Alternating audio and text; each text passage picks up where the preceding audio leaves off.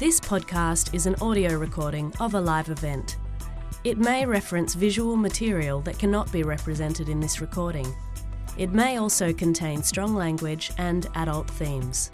The opinions expressed in this podcast do not necessarily reflect those of ACME. Hello, everybody. I'm Anna Jeffries, the conference programmer. Welcome to Brand plus Filmmaker equals Story, presented by Screen Tasmania. The first thing I want to say is that we are on the Wurundjeri people's land, the traditional owners and custodians of the land that the session is held on. We pay our respects to their elders, past and present. I also want to um, acknowledge and thank Screen Tasmania for um, sponsoring and presenting this session. Um, it was um, actually an idea of theirs that came to us, and it was it was a perfect fit because it was something that Alec, um, Alice and I had been thinking about. Um, I'm going to hand over now to the executive manager of Screen Tasmania, Alex Sangston. Thank you, Alex. Hello, everybody. How are we all? Hooray! You're all very excited.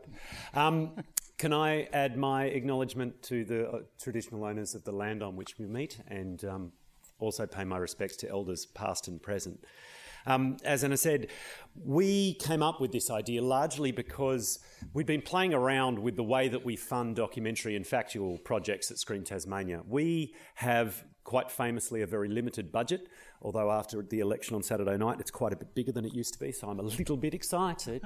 Um, the we're very platform agnostic. We obviously fund traditional documentary and um, cultural and artistic pieces of work, but we will go so far as to fund reality TV, competitive um, projects, set up projects, and certainly brand funded content. Um, and we are in um, Ben Milburn's uh, Food Lab 2 that's screening at the moment on SBS Food. Um, we find it very exciting that people are able to identify differing funding sources and therefore we're able to leverage our money to make it go further in the marketplace and get more content made by Tasmanians and about Tasmanians up on screen. So that's why we were really excited by this idea. But you're not here to hear from me. You're here to hear from the panel. So, because I've been introduced, I'm now going to introduce the moderator who's then going to introduce the panel. So, I'm going to hand over now to John, Ter- John Cherry from Tapestry Media, who will now continue the introduction chain. So, thank you very much for coming. Thanks, Alex. Welcome, everybody. And to continue the introduction chain, uh, let me introduce the panel. Uh, at the end here, Robert Fernandez. And the context I want to introduce Robert uh, in right now is as an Oscar and Emmy award winning documentary producer. And that's pertinent to this question of, of making brand funded content. Uh, Donovan Chan uh, is the creative director of Beach House Pictures uh, based in Singapore, a prolific uh, prodco. Katie Roberts is uh, head of video for Vice Australia and New Zealand. And Ben Milburn from Tassie has built a prolific career making brand funded shows uh, in, in the food genre. Yeah. So, brand funded content, we hear at a documentary conference um, I came into this session with a lot to learn about this space. I'm a documentary producer. Uh, I haven't made a show fully funded by a brand. Um, I've made shows for networks that are brands. Um, so I I've got a real curiosity for how this space works, and um, I'm sure many in this room do. So I kind of feel that through this session, we may get to the bottom of some of that question. Is it, is it possible to make legitimate documentary, whatever that is, uh, with brand funded con- uh, a brand funded context? Um, I've dug a, um, I've kind of dug out and adapted a definition of brand funded content. Um, Alex? So, contrary to embedded marketing, which is uh, product placement, uh, where the brand is placed within the content Yeah, branded content places the content within the brand. Yeah, like not there. I think, I think, what's intriguing here is the the world that the the, the world of the brand um, is being built or looked at or referenced, perhaps, uh, in the film or the content that the brand is funding. Yeah. So, the first case study, if you like, or the first example at the big end of town uh, of brand funded content is a feature documentary. So, this is one of Robert's uh, films. It's called AlphaGo, and it's currently on Netflix. Uh, I watched it the other day, and it blew me away. It's a great story, a human story, um, and uh, it was entirely funded by Google. And as I said, I mean, I, I was genuinely moved by that story it, as what I would call a legitimate documentary. It's it's it's a vulnerable human versus machine kind of premise, and it was fascinating. Uh, and what you, you, kind of glimpse it there, but Google don't present it. No. Google aren't there in the credits. Um, Google are referenced in the background by virtue of the fact that they put on the competition, as I understand it. It was the kind of scene at you know the, uh, uh of, of, of, the climax. Um, so so let's look, Robert. Um, what, why is AlphaGo a good example of the reason that you do brand funded content?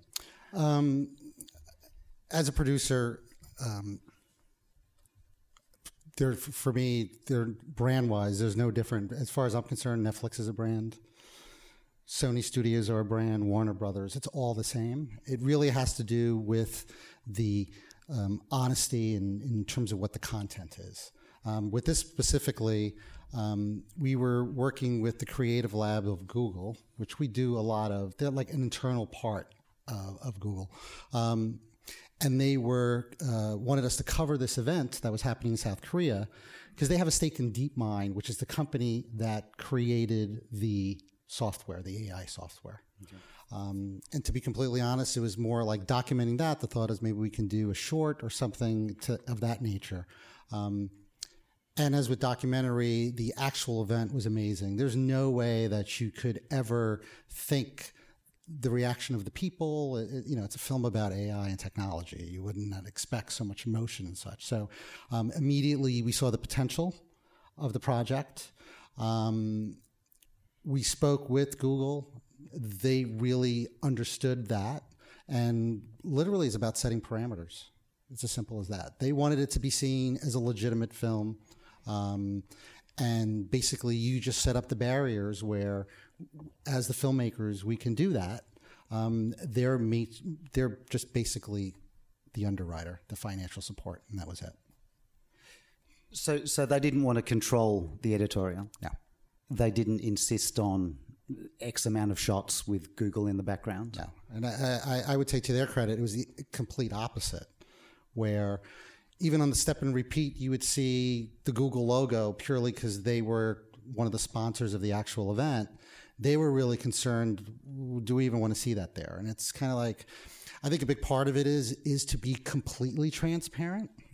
Um, in the beginning, they didn't want to go out and say specifically they were involved, but I also felt there's nothing wrong with specifying when the question comes up who who actually financially supported the project ultimately the project gets judged on its own. So it's it's either a 90 minute commercial for a brand yep. or it's a legitimate film and it's really then it puts the emphasis on the filmmaker to be able to keep that separation mm-hmm. um, because the last thing that we need to do is to put forward a film like that. And look, I, I, started and do a lot of television commercials, so I understand the difference. And and the second you put forward a film that it's sort of reeks of branding in a 90 minute commercial, then you lose all credibility. So that's really how I sort of justify that sort of difference.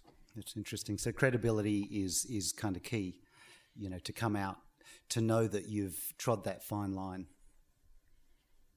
That you can look yourself in the eye and go, well, yeah, we haven't made a big ad. Yeah, and, and, I think brands appreciate that. I think brands, it's not. This is not for every brand. So I think brands understand what they want to do, be involved in a legitimate film. Um, um, there, it's no benefit to them if immediately it sort of reeks of an ad. Yeah. Um, would that film have happened without Google? Could, could it have happened without Google? Probably not. Purely because of access.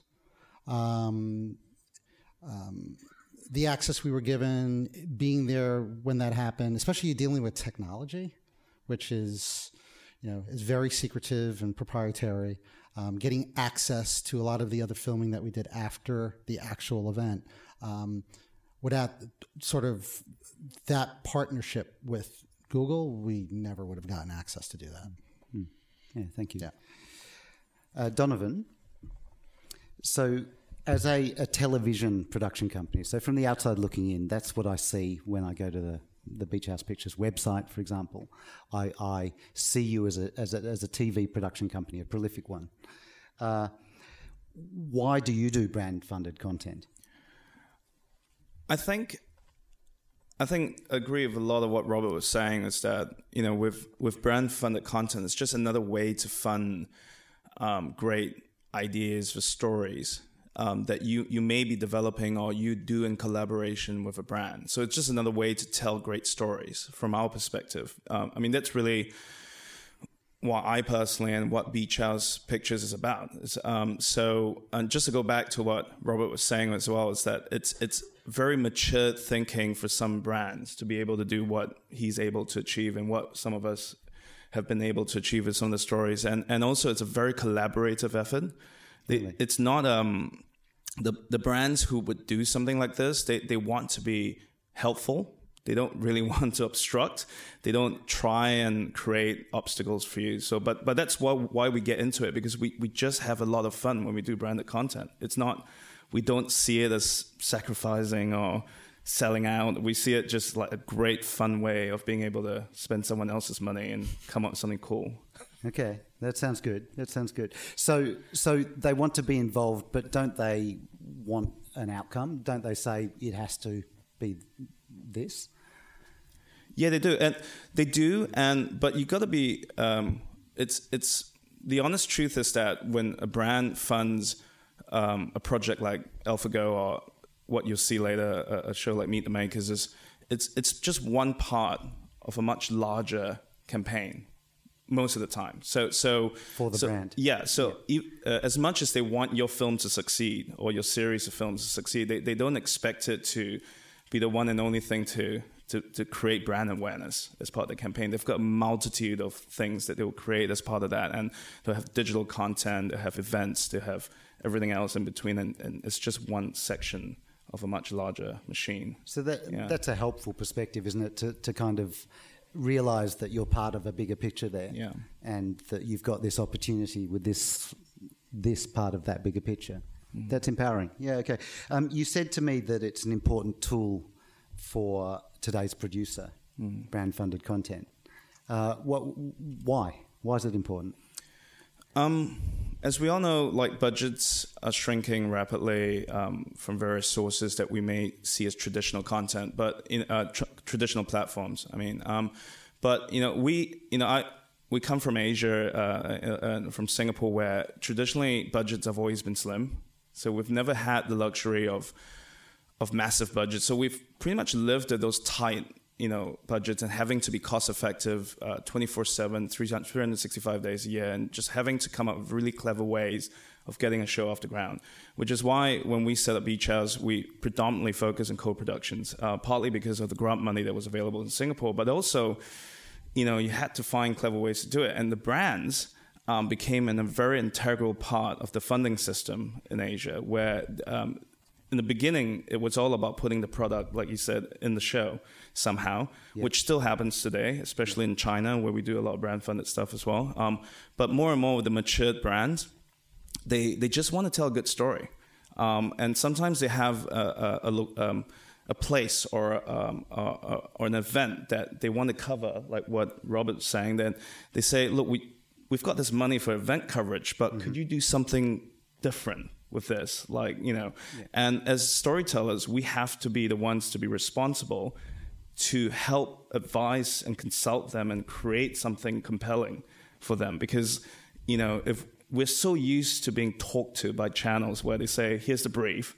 This is what i'm looking for. This is what's rating my channel. Next you do the same thing but better and cheaper. You know like we're so used to that but brands will be like they'll be like tell me something. Tell me what to do. You know? Yeah. so a lot of times we have to take the prerogative and that's quite refreshing uh, and that's why we like the different ways of being able to slice and dice that pie if you so to speak i mean hmm. that's interesting two examples where that approach has been taken uh, uh, so could you introduce uh, the next clip, Meet the Makers, and and and perhaps uh, j- just briefly how this came about? Um, so Meet the Makers was a production we made with Diageo. Um, as many of you know, Diageo um, is the owner of many liquor brands, uh, including Johnnie Walker, um, Pride and Joy uh, for, for them. And, and we were approached because they wanted to create a brand awareness campaign, mainly to do, to kind of remind people of their values. Um, you know, tradition, but reinvention, reinventing tradition, so to speak, and, and legacy and things like that. And it, it came to us as a PowerPoint and extremely dry. And and, and they said, look, you know, can we turn this into a story that people actually want to watch rather than us just blaring away at it? Um, and so we came out with a series called Meet the Makers, where it included an, an episode on uh, a whiskey blender, uh, namely the master blender um, Jim Beveridge, and um, and he. Um, but in doing so, we we also made stories about other makers. Um, and now, now this is at the time when we made this, there were several other brands, including Chivas Regal, who just so happened came up with the same idea, um, but just executed in a completely different way. So it's it's one of those things where they a great example of how they wanted to achieve something, but they had no idea how to do it. But they were brave enough to do it because uh, Diageo is still quite traditional in the way they advertise. Um, in fact, they've, they've worked with Vice in the US as well um, on, on through other like Smirnoff and things like that. So, so they have different ways of looking at it. So we created this series and and it's since basically been reversioned to a one-hour show, and we've sold it around the world uh, through TVF, our distributor, and it's kind of done pretty well. So, um, so it's a great example of how you could take something really dull and turn it into something that could be quite interesting. What's interesting for me in in that is that you're taking us into a, a number of different worlds. It's not just the brand world. And yeah. so for me, that that's the innovation in it. Yeah, is is, is that fair to say? Yeah, definitely. Yeah. And, and also, uh, we cut it this way for the clip just to show you that you know it's it's a lot of val- a lot of things run through each film. Um, and in fact, for the one hour, it's just an extended discussion on on what is tradition? You know, what does it mean today in today's society where we we don't even we hardly write on paper and we're using smartphones and things like that. You know, why do we care about things like you know silk weaving and you know things like that? So there's a there's a, a bit of that honest discussion as well, which is quite good. Mm. Um, so yeah. And you, you can see a lot of the values that Johnnie Walker stands for that's kind of woven into it as well, which is kind of quite common things that we all believe in or want to discuss. Okay. Yeah. Yeah, yeah. No, no. It, it, it it's interesting. It, it presents as a as as a genuine investigation, a genuine look, a, gen, a genuine entry point into mm. a in, into a number of worlds of, yeah. of craftsmanship. Yeah. So, yeah. an interesting example, I think, of, of brand funded mm. content. Uh, ben. Yeah. You've built a career partnering with brands. Yeah. Yeah. H- how's how's that gone? How's that going? What, where have you come from?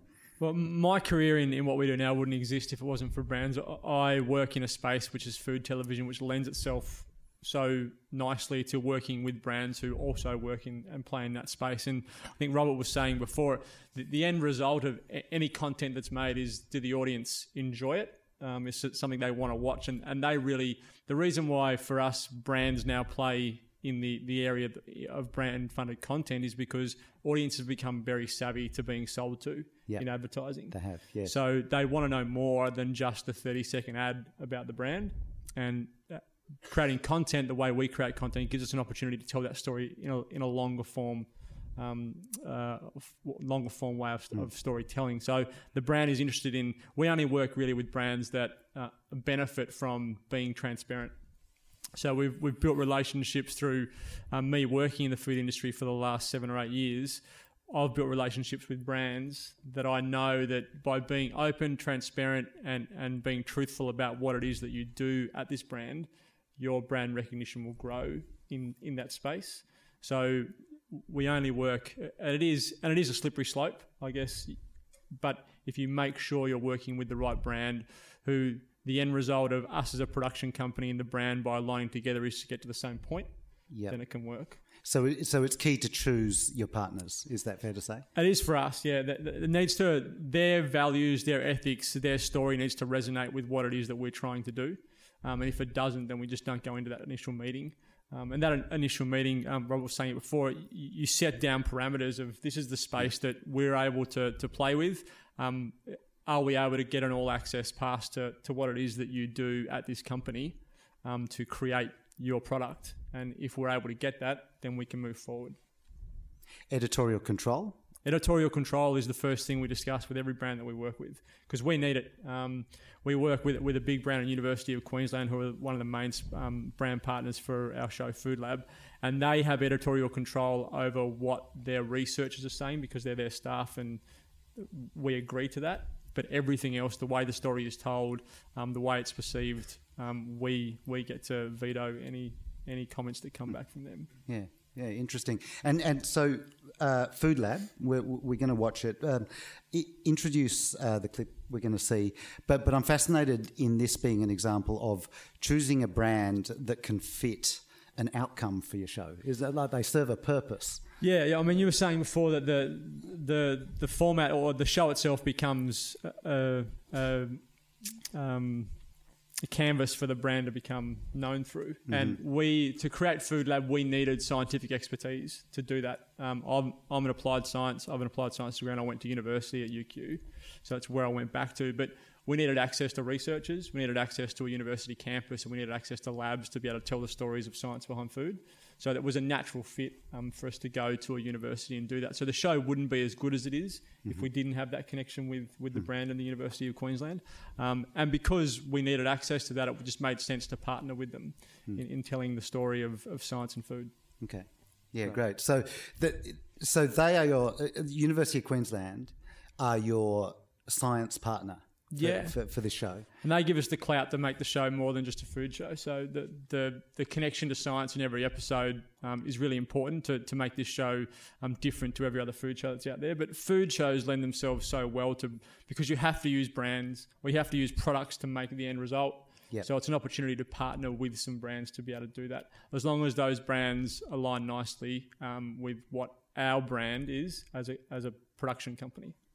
Yeah.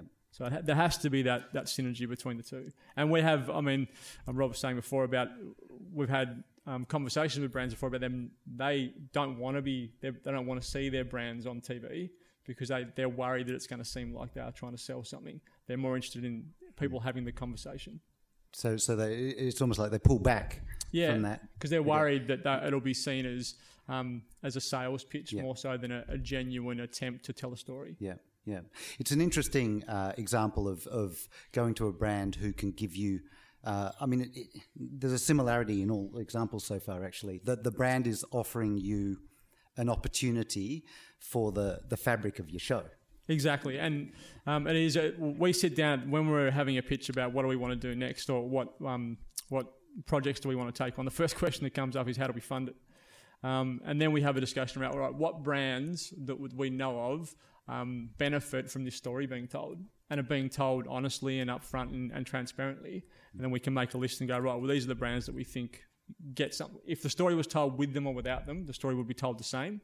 So let's get them involved Uh-huh. um, and try and get some some money out of them to make something that's going to help grow their their industry. So they pay you money as well as provide the scientific. Yeah, yeah. So and, and that's I mean we, we did a, a back end um, deal with University of Queensland around licensing and Yeah. um, because they were we see them as just a production partner more so than than a brand partner. Okay, okay. Uh, you got it on television. You got Yep. it on SBS. Yeah, SBS Food Network. Yeah. H- how did that come about? Was that an acquisition or, or a post pre-sale? Or So we, we had a show um, that was on SBS Food Network called Andy and Ben Eat Australia. Yeah. Um, that show did really well for them, and we had a conversation. SBS were looking at, at um, partnering with production companies that were making local content, and we pitched this show to them. And um, obviously, it's a food network, so it fits quite nicely. The relationship with the network is is vitally important for us um, because they. SBS Food Network have quite uh, a stringent set of guidelines around what a show can look like. It can't look like a sales pitch. Um, so it goes through an editing commission there to make sure that it's not overtly um, an ad, a, a 23 minute ad for, for a brand. Um, so having that really um, um, strong, open, honest relationship with the network is really important as well. On who you're working with, what they are trying to get out of the, the show, and and it is um, like I've- has been said already. It's just about being really transparent about what is the the main goal of the show. And our goal of the show was to make people better scientists through food. So we looked at every segment and said, is, the, is this segment doing that? So it was a means to an end. Your brand relationships there, both of them actually, are a means to an end. Yeah, and we also thought it's not the only. This isn't the only. So we create shoulder content and social media content and um, a whole heap of production content for the brands as well to try and limit the amount of brand recognition or the amount of times the actual brand is seen in the show. So we give back to the the brand we're working with in different ways. So Ah, it's kind of they're interesting, yeah. funding the show, Yeah. but we're creating a whole heap of shoulder content to keep them happy. That Okay. is all their, their brand driven stuff Yep. to try and create as clean skin a show as we possibly can. Because again, working with a network or trying to on-sell the show, you can't create a show that looks like 23 minutes of ads, because then a network is going to find it really difficult to sell the ad space that sits between those shows. sure. Because it's they can't if if a um, if an airline is involved in the show, then they can't go to the 50 other airlines because this show has a conflict with yeah. Oh, interesting. So it's you're trying to create a clean skin show. So it's how can we carve all the other things that um, that that um, space that they're working in and getting brand recognition and brand awareness. What else can we do to help you do that apart from put your brand all over this television show? Yeah, yeah, innovative, innovative. uh, yeah, interesting. Uh, Katie, you uh, represent Vice uh, as a, a, a network. Yeah. So, can you can you tell us a little bit about why a network, what uh, a broadcaster like uh, Vice, is utilizes brand funded content? Yeah, sure. I mean, I think since the beginning of Vice, even being a magazine, we've we've always known that brands offset what we do to make content. Um, so whether that's you know selling an ad in a magazine or you know having another way to work with brands as we've evolved into video content, it's it's not really ever something we've been scared of.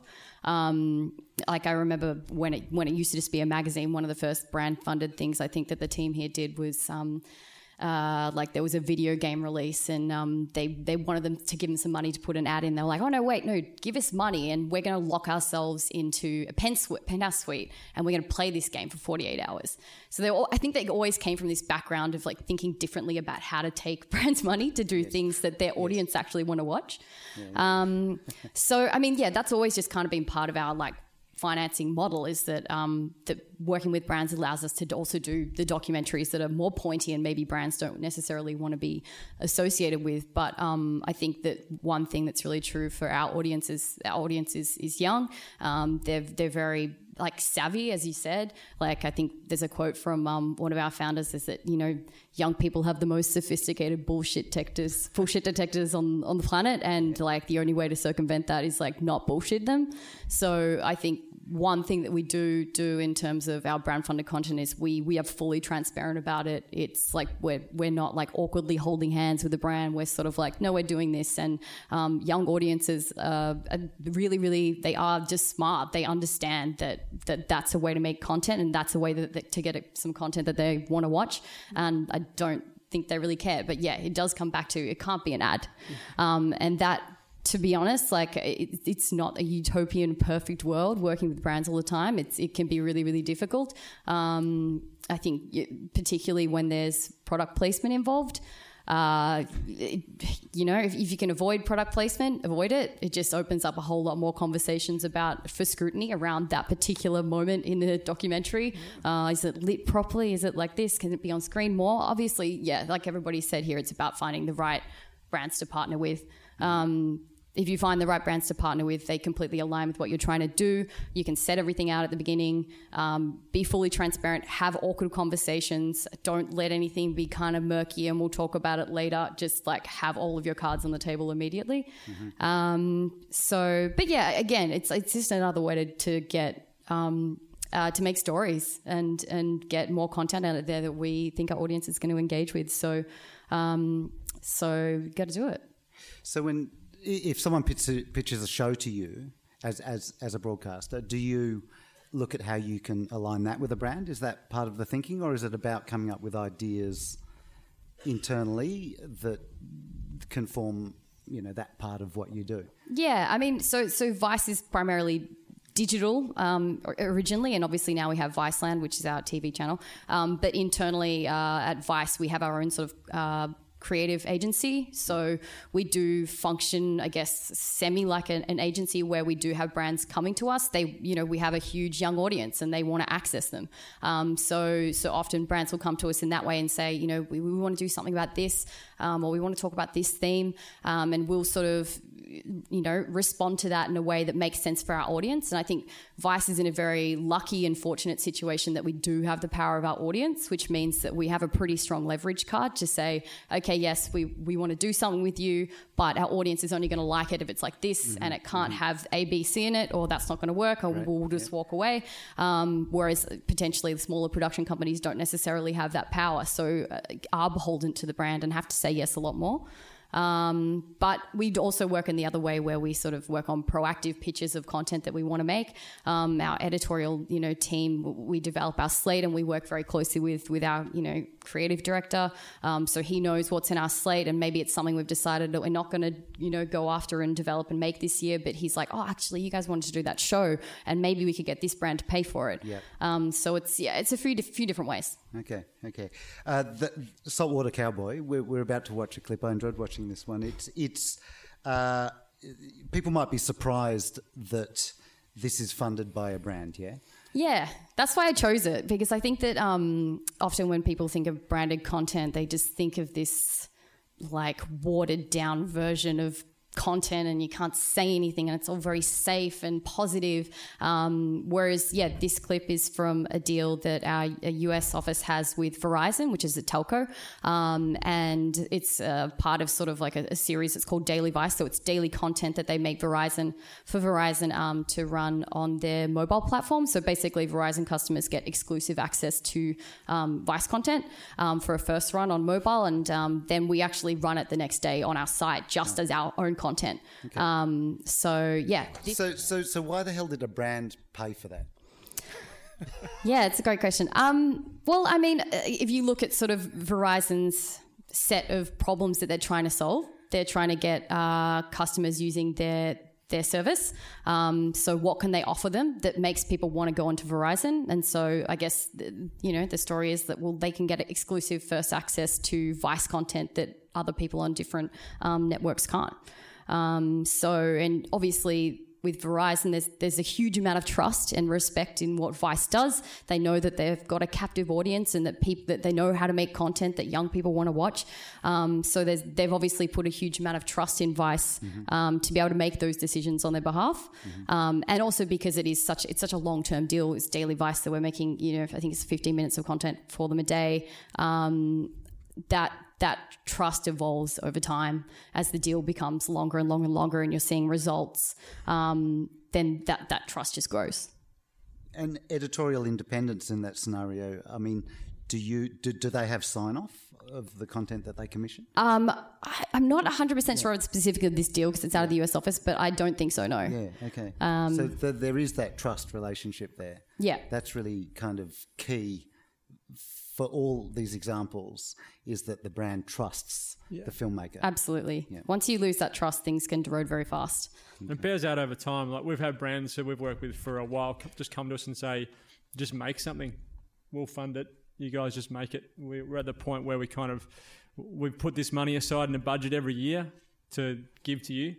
Hmm. We're at that point now where we understand that you, by you doing what you do, it enhances our brand. We have nothing to hide. You have nothing to hide. Here's the money. Go and make something that people want to watch, and Love that's the nicest thing to hear. That's awesome. Ever. I mean, like networks say that to me all the time. Yeah, but I, I,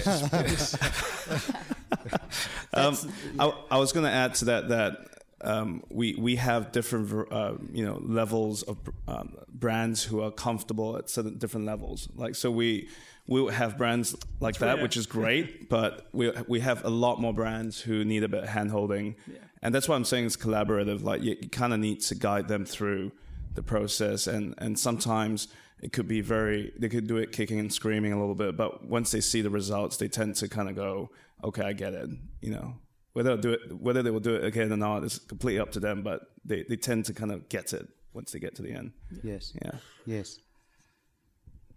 Ultimately, where does the editorial uh, responsibility lie? I, I- I guess one way, uh, uh, Robert, we spoke about this on the phone. Um, what's at stake for you when working uh, with a brand to make a documentary film?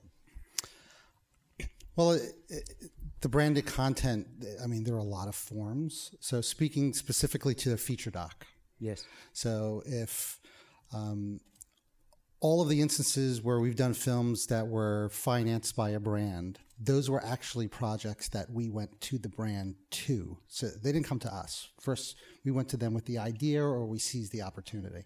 Um, and if the intent is, is to put forward a film about a cause or an issue, um, they're like, we want to be in film festivals, we want that exposure, we want it to feel legitimate. So then, therefore, you have to set up the parameters for it to be that way. And it's basically you have no involvement in the edit. Final cut is with the filmmaker. Um, we can provide you a courtesy to see a, the final cut before it goes out. And- and- and ideally, that. that's You- what we try to do. Yep. Um, you know, I think there's a there's trust on our part since part of what my company does is traditional marketing. So we can actually speak that language. Um, if I'm going to a brand to get money to do a film, we already have somewhat of a pre-existing relationship. We've done more traditional work with them, um, so we have an understanding of what their concerns are. And a lot of times they just want to make sure if they're committed to the message or the cause that you're putting forward in the film. Um, they just want to make sure they're not doing anything that will have fall back and disparage the company or the brand. Um, but that's literally the extent of it. And we've had even situations where like we're taking the money, we're making this film, you're trusting the filmmaker, it's a legitimate filmmaker where you're going to benefit a lot. Not to say there's any guarantees about getting into a film festival, but you're going to, the, the chances are greater with that exposure with who you're dealing with. Um, the options you have is you can decide not to ever release it. That's that's the extent of it. So if there's something there that you're uncomfortable with, um, then you can put it on the. Sh- and you, it's it sounds actually shocking. I've had those instances. It's never happened because also think about it. Sounds awesome. I mean, All I need is for a brand to basically. It's like a, but it's no different than a financier. Yeah. You know, you do something incorrectly, and I'm not going to release this film. It's too controversial. Um, why would you ever do something that would sort of cause an issue with a financier to spend a lot of money and put a film on the shelf for no one ever to see? You know, that happens once or twice. You're not. You're no longer raising money to make films. So it's really, uh, it's it's nuanced slightly. Um, whether I'm getting money from a Netflix or uh, equity from a, a, uh, a financier or if I'm dealing with a brand. It's all really the parameters of the specific project. But the editorial control, it's it's a non-starter. It's basically we have to have complete. The filmmaker needs to have complete mm-hmm. control of it when we're talking about like legitimate feature documentary.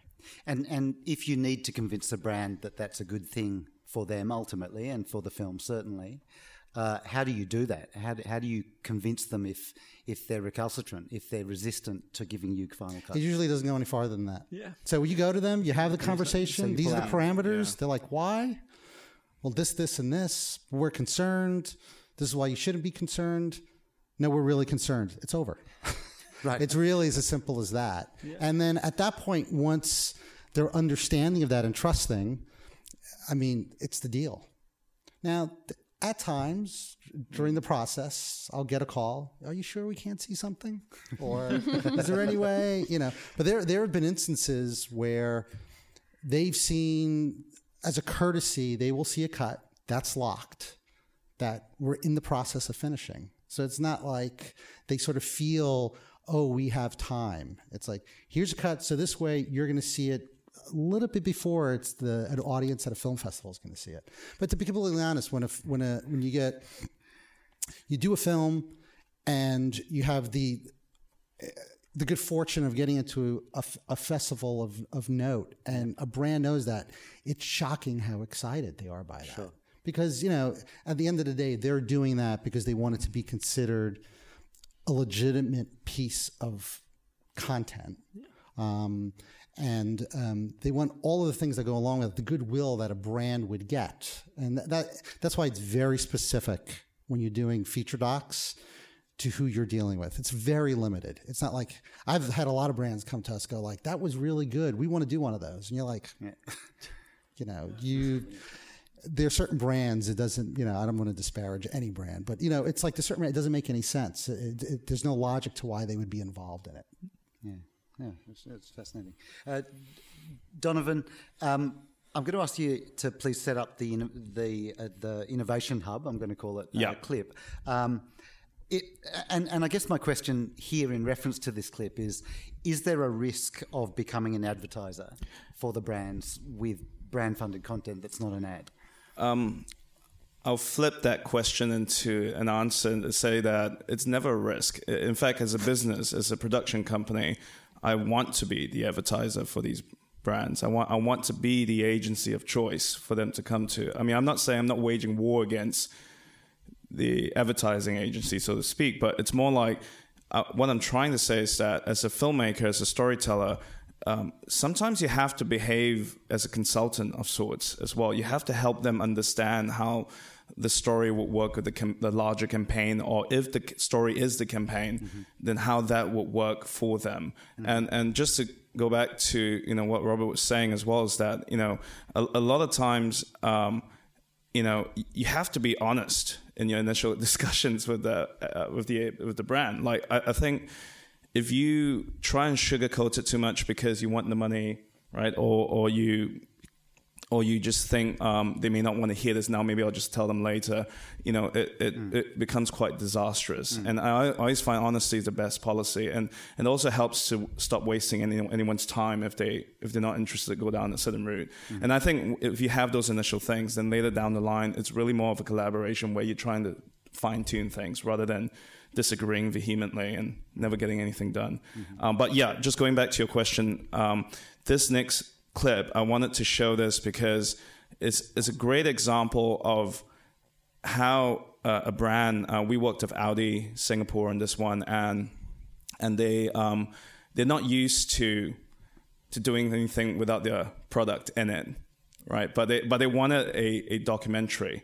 Uh, so we worked at Discovery Channel on this one, and and so it was a little bit tough. Um, in most circumstances, you kind of just throw in throw the towel and just give up and go like you know just make an ad.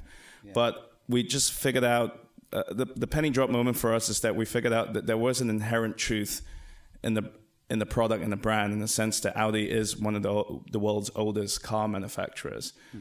and that kind of gave us the key to kind of really just yes they want their products everywhere, but we could at least inform the audiences and engage them and helping them understand the history of the automobile.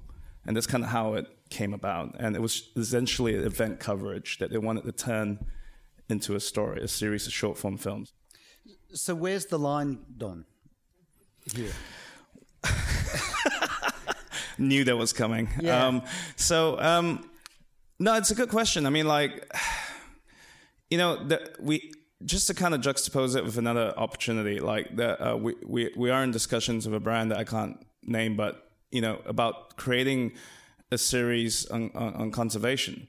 You know, um, but in that scenario, they they don't want any interference. They want us to just tell the story. In this case, this is a brand that's not you, not not you know, just the first foray into storytelling. Yeah.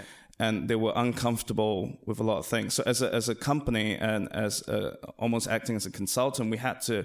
It's a lot of problem solving and finding solutions to to achieve their goals, but at the same time still tell something. I mean, this this trailer doesn't give the full picture, but then when you watch the apps, you actually learn something about imagine. Old cars. So, so I think to answer your question, I think from from as a production company, it's a, it's a business proposition. So I draw the line if if if it's something that's inherently illegal or you know just distasteful. I would say that's where I'll draw the line, perhaps. You know, um, but we haven't had to come to a point where that line was crossed from from our perspective. Um, but at the end at the end of the day, we could figure out a solution. We felt that this would be a compelling kind of story, and we could make it work and do it with Discovery Channel, who's a, is a longtime partner of ours as well in Yeah. Asia. So And I can see that, that that will take us into an unknown world. It'll take me into a world that I wouldn't otherwise see. yeah, and the other thing was we actually got access to an event in Barcelona, which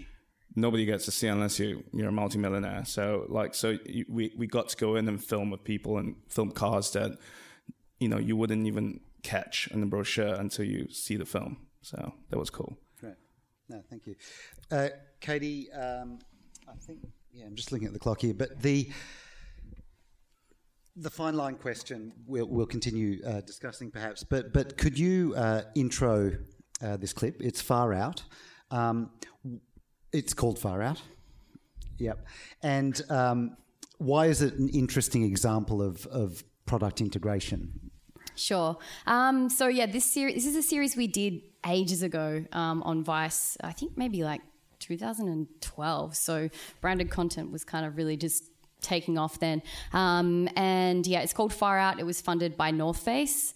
Um, and the series basically is like just a, a selection of sort of I think like 30 minute documentaries about people that live in like the most remote places on the planet. Um, so yeah, I mean, there was some, this one had product integration, which is also why I chose it because I thought it'd be good to kind of talk about that. Um, uh, the clip, this clip that we're going to show, I just chose the most interesting clip. I didn't choose the product integration moment, but um, there's actually a host that kind of helps navigate the story um, in the documentary, and they're just wearing North Face. Um, so this was one of, one example of it kind of makes sense because you'll see the locations they're going to. But um, yeah, let's watch the clip. Um, it's, it's it's available free on YouTube on our on our channel if anybody wants to go watch it. It's a really great series. Um, it's, got, it's clocking up just like millions of views and stuff like that. Um, but yeah, I just wanted to, to show that one because I thought yeah it was a good opportunity to talk about um, product integration. And this is this is one example of it I really just didn't find it very offensive at all. Um, it made sense. The host was going into these really really cold locations that they would need to wear. You know, um, a jacket of one yeah, kind and it, it, you know, it's, there's no like lingering shots. It was before any of that kind of branded content really like, sort of came in, and it's it's pretty natural. Um, And, but but the but North Face paid for it. yeah, so North Face fully fully funded that. I mean, you can kind of make the leap between like where their you know their brand messaging and why they would tell a story like this, but um, it's it's also good because I think it doesn't. You talk a lot about um with brands like you're trying to find what their core messaging is, and that often becomes rather than product placement, like what you're integrating into your content and where you sometimes end up making compromises, I think, with documentary. And this one, I really felt like we didn't have to make much of a compromise. Uh, we- it was very much about these individuals and their stories, and just the remoteness of the location kind of just lent, lent itself to um, their brand messaging. So, so where's the line then for you? Uh, I mean, using these examples uh, for the cell savvy audience, you know. Um, so for our audience, Yeah. Um, I mean, there's yeah, there's just such a spectrum of branded content, and I think like the purer you want to be, I guess the, the you know the more editorial control is an is, is absolutely essential. Um, and sort of down the other end of the scale, I don't know, is is, is the scale legitimate documentary? I'm not sure. Um, but sometimes it's common sense as well, isn't it? It's like, yeah, you'll buy a nice jacket that will keep you warm. I mean, it's you know, it, it's the same thing like um, Discovery does lots of car, show, car shows. So Yeah. you know, why wouldn't you check out a cool R8 that no one's ever seen before? I mean, it's it's a to me, it's kind of like the audiences are not stupid. I mean, they Yeah. Yeah. It's when you have to hide something. I think the line is when you are being deceitful to your audience. yeah. When you are not giving them the full truth. And as long as you are, I mean, it was the first thing that Robert said. As long as you are transparent with your audience, they get to make the decision if you cross the line or not, and that'll be borne out by numbers. And those people don't get to make that content again. So the the industry takes care of itself as long as um, there is transparency across the board. The the audience might want fully brand funded stuff because it's the only way, like Katie said, that certain content is going to get made. There are young um, producers, young filmmakers who will not get to sit in rooms and pitch ideas to people who have lots of money, so they have to go to brands. If you want those people to start making their way through the industry, that's how they're going to do it. But they can still be creative um, in crea- in making that content for a brand, but it's just about being transparent. I think the, the difference between us and an advertising agency and, and what Rob did at AlphaGo is a great example. It's like they, they, they want you to understand who they are and what they believe in, but they don't want you to drink the Kool Aid.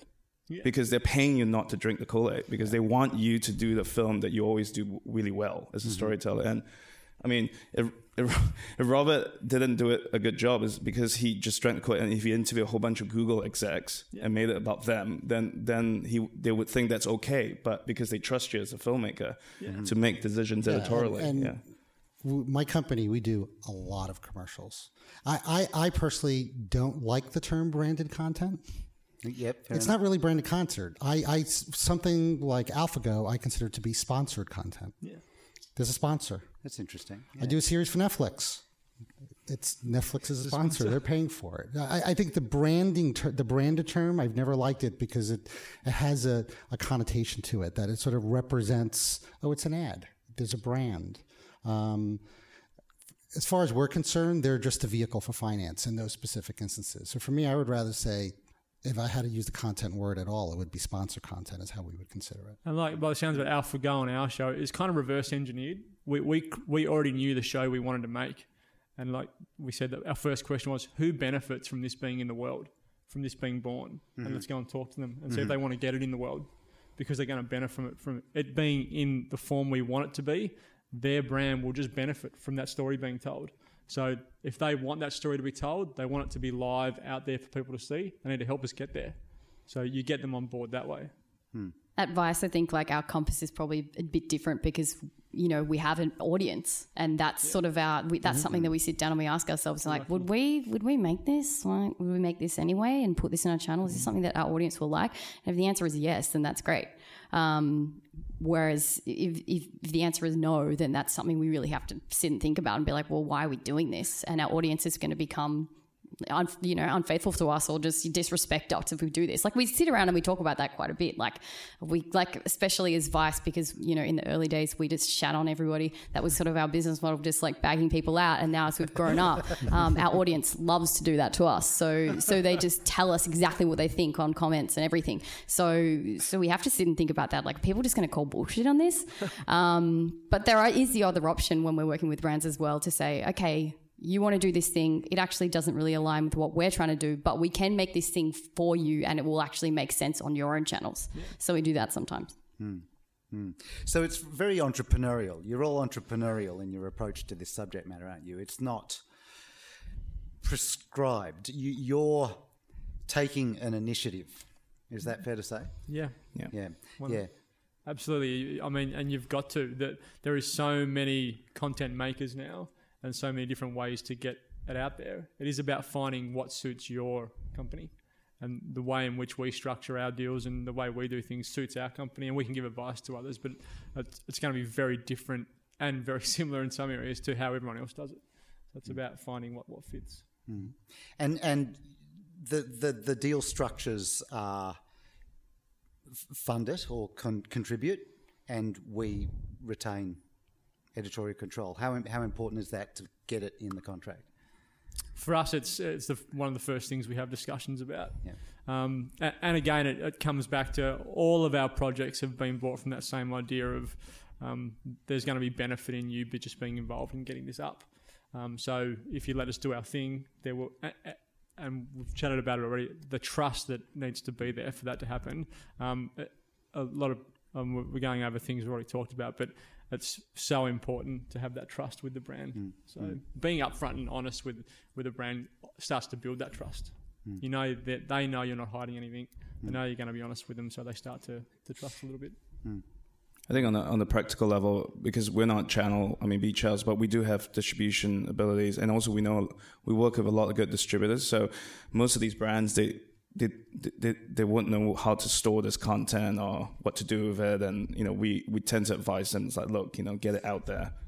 Um, and you know, and, and, and also that comes boils down to how well we produce it to make it palatable for other channels to want to watch it, uh, to want to put it on their platforms, and then so we, we tend to advise them to find a way to distribute it beyond the the shelf life. Yeah.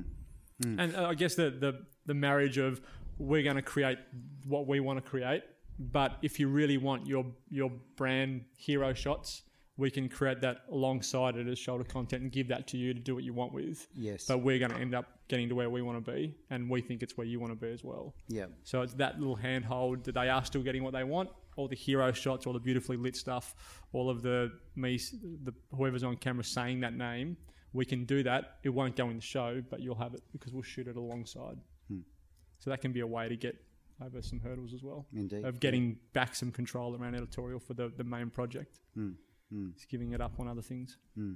No, I like that. That again, entrepreneurial, isn't it? It's um, it's making it win-win one way or another. Yeah, most of the times when I sit down with a brand, I know I've got something that they want. I just need to figure out as much as I can about their values, beliefs, and what it is that they want. And we can normally put a package together that will give them what they want.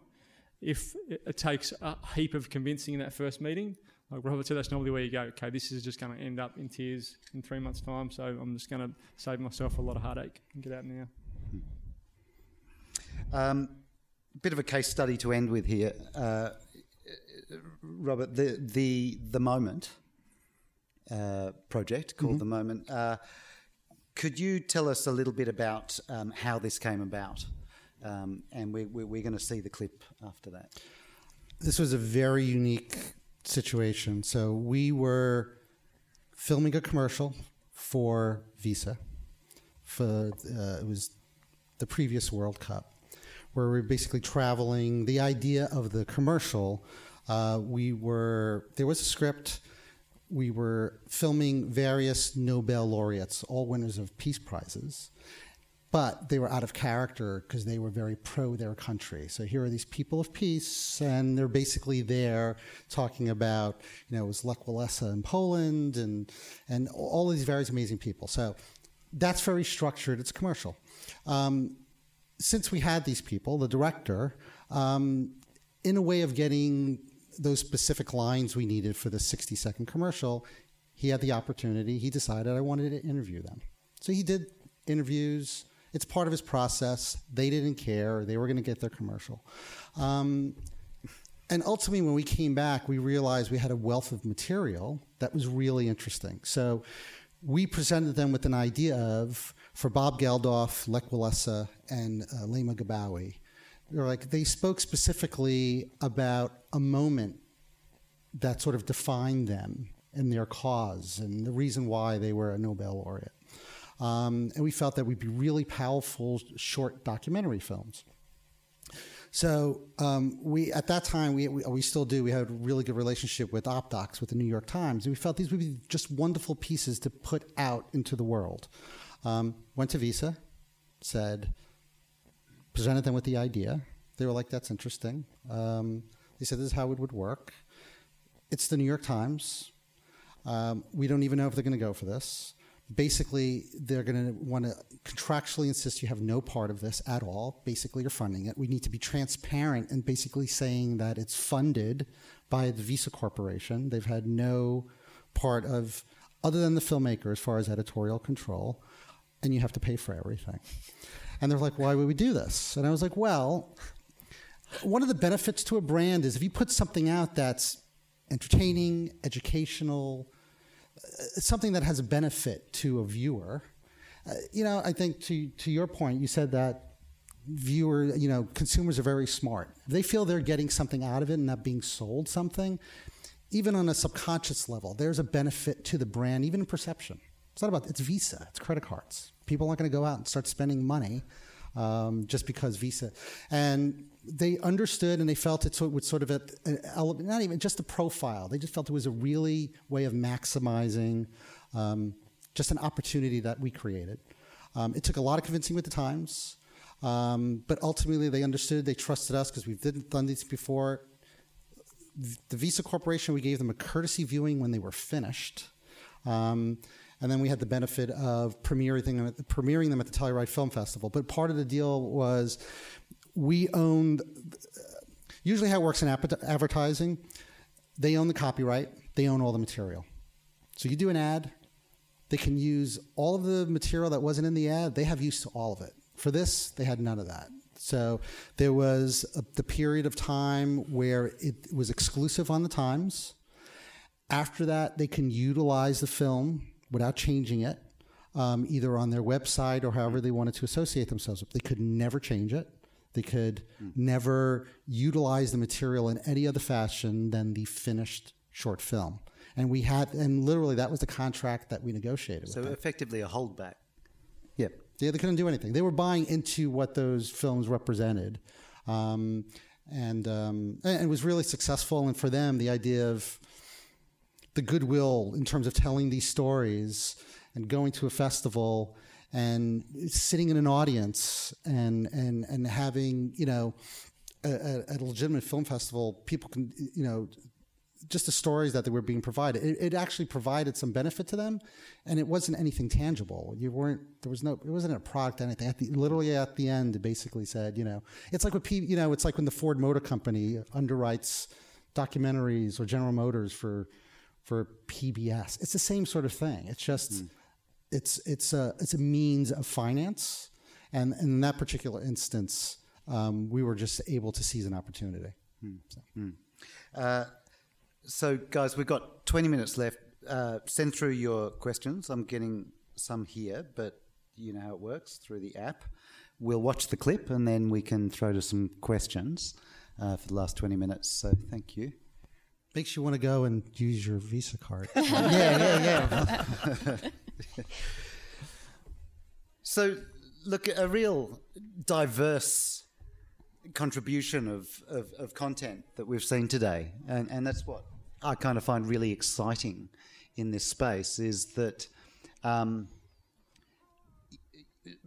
films are made here. Crazy stories are, made here. Uh, fascinating insights are made here. Great shows are made here, and brands are paying for it. And like you said, Don, to me in that first phone call, it's a, it's a it's an important tool for the entrepreneurial producer, for the modern producer to have in the toolbox.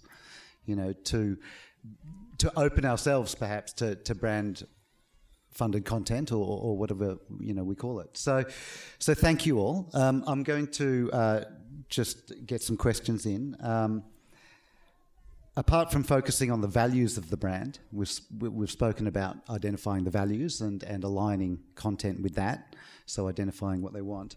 Uh, from a values point of view, uh, give us some other tips to approaching uh, and pitching a story to a brand. Why is everybody looking at me? but, but beyond a values approach, does that? Just turns, uh, uh, maybe. Uh, so for us, um, we work with a, a, major salmon supplier in Tasmania called Huon. Um, and if anyone knows anything about the salmon industry in Tasmania, it's been copying it a little bit um, about sustainability and, and mm. clean farming practices and, and so on and so forth. And, and they had just um, invented uh, these um, double walled nets and they were going out into deep ocean to start doing their farming. So our series aligned nicely with their step into a new frontier of farming. So we saw that as an opportunity to to tell their that story for them of the next stage of their um, their evolution as a as a farming company. Mm-hmm. Um, so that's we we pitched that idea, and I guess uh, um, what Don was talking about before. Sometimes it can be about an event. It can't be about. It might not be about the values we've told this, the value story of, of Huon in the past, and, and we've had a long standing relationship with Huon. So we knew they had this new cab coming off the rank, and it was about us going, right, well, here's an opportunity to tell that story to a big audience um, and try and have that um, understood, and we can also make some other content for you while we're doing it. So it doesn't. If, if you already understand the values in the, the of the company, which, as I said before, I try and figure out in those first couple of meetings, so then I know what it is that I'm trying to hitch to their their brand. Um, it can be around an event or a, a new product launch or um, anything that's happening in that that company space. Let's flip this question. Uh, values are integral to all of this, aren't they? That, I mean, mean- y- y- you can't go to a brand with a different persona, a different set of values, and pitch this idea. No, it's got to be about the fit. I, I couldn't go to Monsanto and have a conversation about you know genetically modified canola oil and say I want to put it in my show because their values don't match mine. So uh, it, it, values are, are important. And these brands are are building their are making their bones off their values as companies as well. Um, so it, it all comes back to that in, initial for us. Um, it all comes back to that initial idea of um, who benefits from this being made um, and hmm.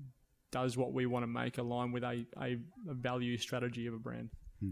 I, I, I think the big tip is that it, it, I'm hoping this helps to help you reevaluate how wonderfully you know full of opportunities this period of time is, despite whatever flux there is in the content industry. I mean, like th- this this is a great example that if you're entrepreneurial enough, you can make anything work, hmm. um, and you know. And the money is there. It, it's not just with the channels. It's not just with the distributors. It's it's with brands who want to tell a story too. So I think you know, don't wait for them to come to you. Go out to them. You know, um, you know, it's it's great lesson I think from all all the things that we've been talking about.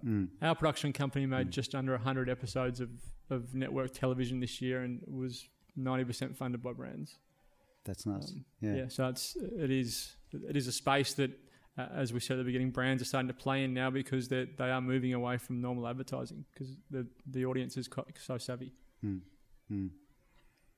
Uh, another question: um, uh, Do you bring multiple brands on for the one project? You know, and if so, how does that work? This is an interesting one. We do with with, with Food Lab being 65 episodes, we need multiple brands. Um, but again, food television lends itself so nicely to that because I have to make um, uh, just under 300 recipes for a season of the show. So I've got to use lots of ingredients. That's an opportunity to to connect with lots of brands that that match what what it is we're trying to do. Formats. Big reality shows always have multiple brands. It's always an easy one, but but you know, it, a lot of brands these days are associated with other brands. So it's a, chances of conflict can be quite high. So it's it's always a bit always do your homework before you you pitch a big idea and then you realize that they also own the you know competitive brand and then they just kind of look at you like you don't get me you know so Sure, yeah, be- yeah. better to research it first.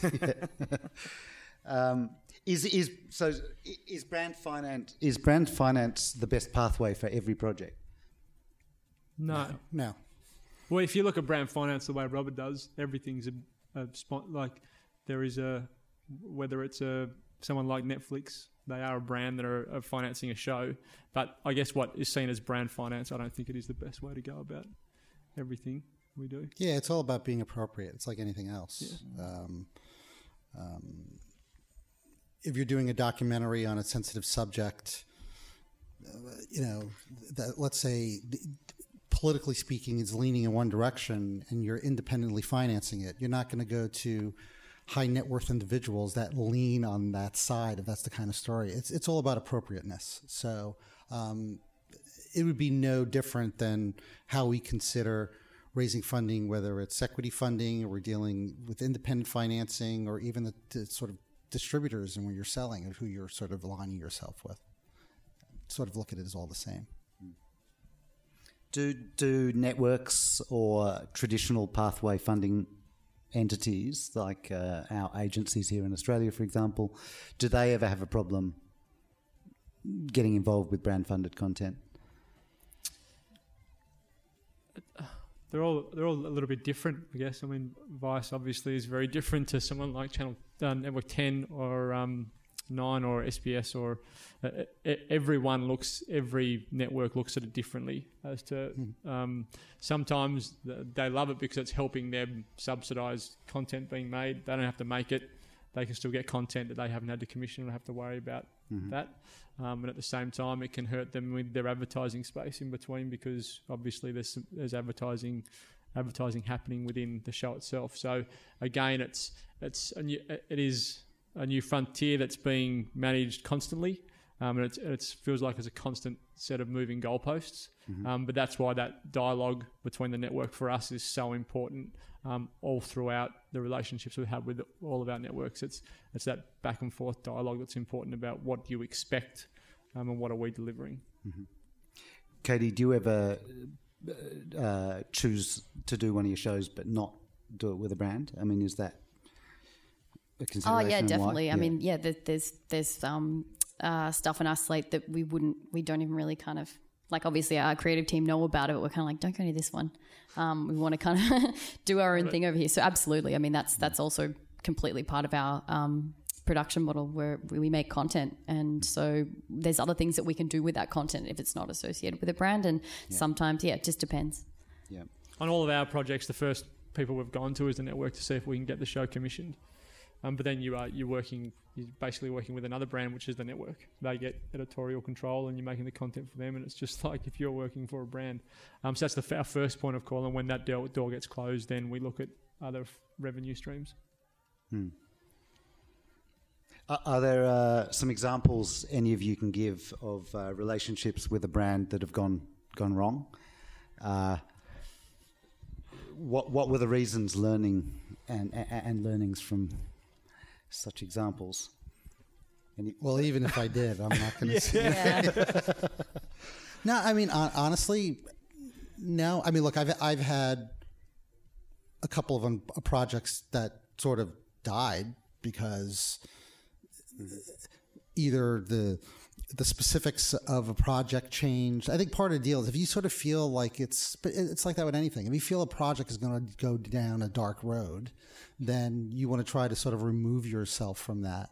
Um, even with having all control, like it's actually having complete control editorially of a project is is it's a it's an important thing in this vein, but um, it's also problematic because if there's any problem, the fault goes in one direction. It's a burden. Yeah. So it is a burden. Fault goes completely in one direction. So, um, so you you have to. You're constantly sort of just managing it, and, and th- there are times you sort of we've pulled out of things purely because we could sort of get a sense this is going to go down the place, which is more traditional, and it's and it's not really in line with. Um, you know the content that we were looking to create um, you know and that's just sort of in, in this vein that's just sort of very very important hmm. that's interesting. So so is that why Ben? Is that why you pitched to broadcasters first, so that you don't have to shoulder all the editorial responsibility Yeah, I mean, there? I've, the, I've had times when we've had notes come back and we've asked, there's been some queries about things being changed, and we've pushed back and said, no, we're keeping it as it is. That's the night that you lose a lot of sleep because you are constantly playing it back over in your head of, do I really want to, is this the hill I want to die on? is that is that so important to how that segment unrolls that I, I, put my flag in the ground here and say no this is where we want to um, stamp editorial to control and does that weaken my opportunities to do it later? So it, it's a constant I mean again we create lots. So the opportunity the, there's all, we're having episodes go out quite regularly um, that are getting notes back. Um, and then once you, so I remember the, the first 20, we, first 20 episodes we sent out, we got lots of notes back. And then once there was that back and forth of dialogue in that first 20, the next 40, 50 episodes, there was very little notes because they knew, okay, well, that's the line and not, everyone kind of moved forward from there. This is, hmm. so it, it's, but it's going to happen with any, any project you work with multiple people on. Trying to limit the amount of people that you work with, I guess, is, is always the key. If I can work with one brand and only one brand only, then I'm happy with that. That's hmm. one conversation I need to have hmm. about how that show is or that is perceived, that content is perceived. If I'm working with five, then it's it's a juggling act of lots of notes coming in. Hmm. I think also like one thing that that I would say is that having just your champion at the brand, that one person at the company that completely understands what you're trying to do, is on board, is pumped about it, um, and making sure that they're going to be there for the duration, of the project. Because we've had situations where yeah, you you sort of get to post production, then there's a new brand manager comes in, they're like they they're trying to like you know set st- put a little stamp on the ground or whatever, uh, and they just kind of come in and like, "What's this project?" and they just immediately dislike it, and that that can be a huge problem. I, I can imagine. So, so that's a good segue to this next question. Um, how do you manage the brand contribution uh, or, or- or funding when the angle of your documentary changes significantly? So it's a different take on that. So when you change the story, Um, Uh, well, I mean, up. I mean, what we sort of, I guess, when we present initially w- what we want to do, um, you know, say we want to do a series and we we we pitch episodes of what that might be. We, we're very clear about being like these are indicative episodes. This is the type of thing we might do. Um, I think it's about yeah, the terminology and what you're saying up front is negating that it might change later because um, that yeah, it does. Yeah, you need to create. I mean, it's, you need to create that walled garden, don't you? Like, you need to go. This is the concept. This is how we're gonna do it. And as an example, yeah, if something changes, it's not gonna shock them because uh, you know. And I mean, normally, if something does change, you've got a pretty good reason as to why Yeah. this has to change. I mean, like, like it's a bit of empathy because you know sometimes we can be quite selfish as storytellers. Like we think it's all about us. So- most of the time it is, but but the thing is, it's at the same time, you know, you got to feel for these guys. Like they they're, they're shouldering a lot of money. They have to spend a lot of money. They have to get the brand. They have to be successful They have to sell more products. Something happens. They get all the bad press. We don't. You know, there's a lot of that sort of thing that weighs on them, and they get might get sacked from their jobs if this mm. goes pear shaped. And so I think we, we we try and feel for for them as well, and we try and make sure that there's enough of you know enough prep work, enough that walled garden, like create the concept, and then make sure that we try and deliver what we set out to deliver together. So I think I think that's important, and if the, you know, it, it shouldn't just change suddenly. Like it Yeah. can't be that. It just I don't know. It's like in the pitch, it, it might change from the pitch, um, but normally you've got some pretty compelling reasons as to why the pitch has changed. For long form documentary, though, the story does change. I mean, for, for, you know, Might you- you're out there and intel that you you, have. you have to pursue what presents, don't you, for it to be a doc? I, I think there are certain stories or certain subject matter. If even the feeling that there's the potential of that to happen, I personally would not go to a brand looking for funding. It's all about being appropriate and knowing what you're doing. I'm not going to go off and um, just citing one of the films we've done. You know, I'm not going to go and do a film about the atrocities in Abu Ghraib and expect a, brand to be involved in that. You, there's a reason. It's, it's just being appropriate and understanding of where things can go. Um, um, I don't think brands are in a place or sophisticated enough. Or I don't even think it, to be completely honest, I don't think it's appropriate. So it's like anything else. It's about what makes the most sense, and it's no different in terms of how you sort of decide. And as far as distributors or what you know, there's a reason why one network will is interested in a certain kind of project, and then and another work, network is mm-hmm. not. It's it's mm-hmm. sort of the same sort of principle. Mm-hmm. Um, But I still think it's probably a, a a bit more limited than in the more traditional fashion. Mm. Yeah, if you don't know where the end point is and what the story that gets you from A to B is going to be, um, and you can get a brand on board, you've done something very well in a pitch.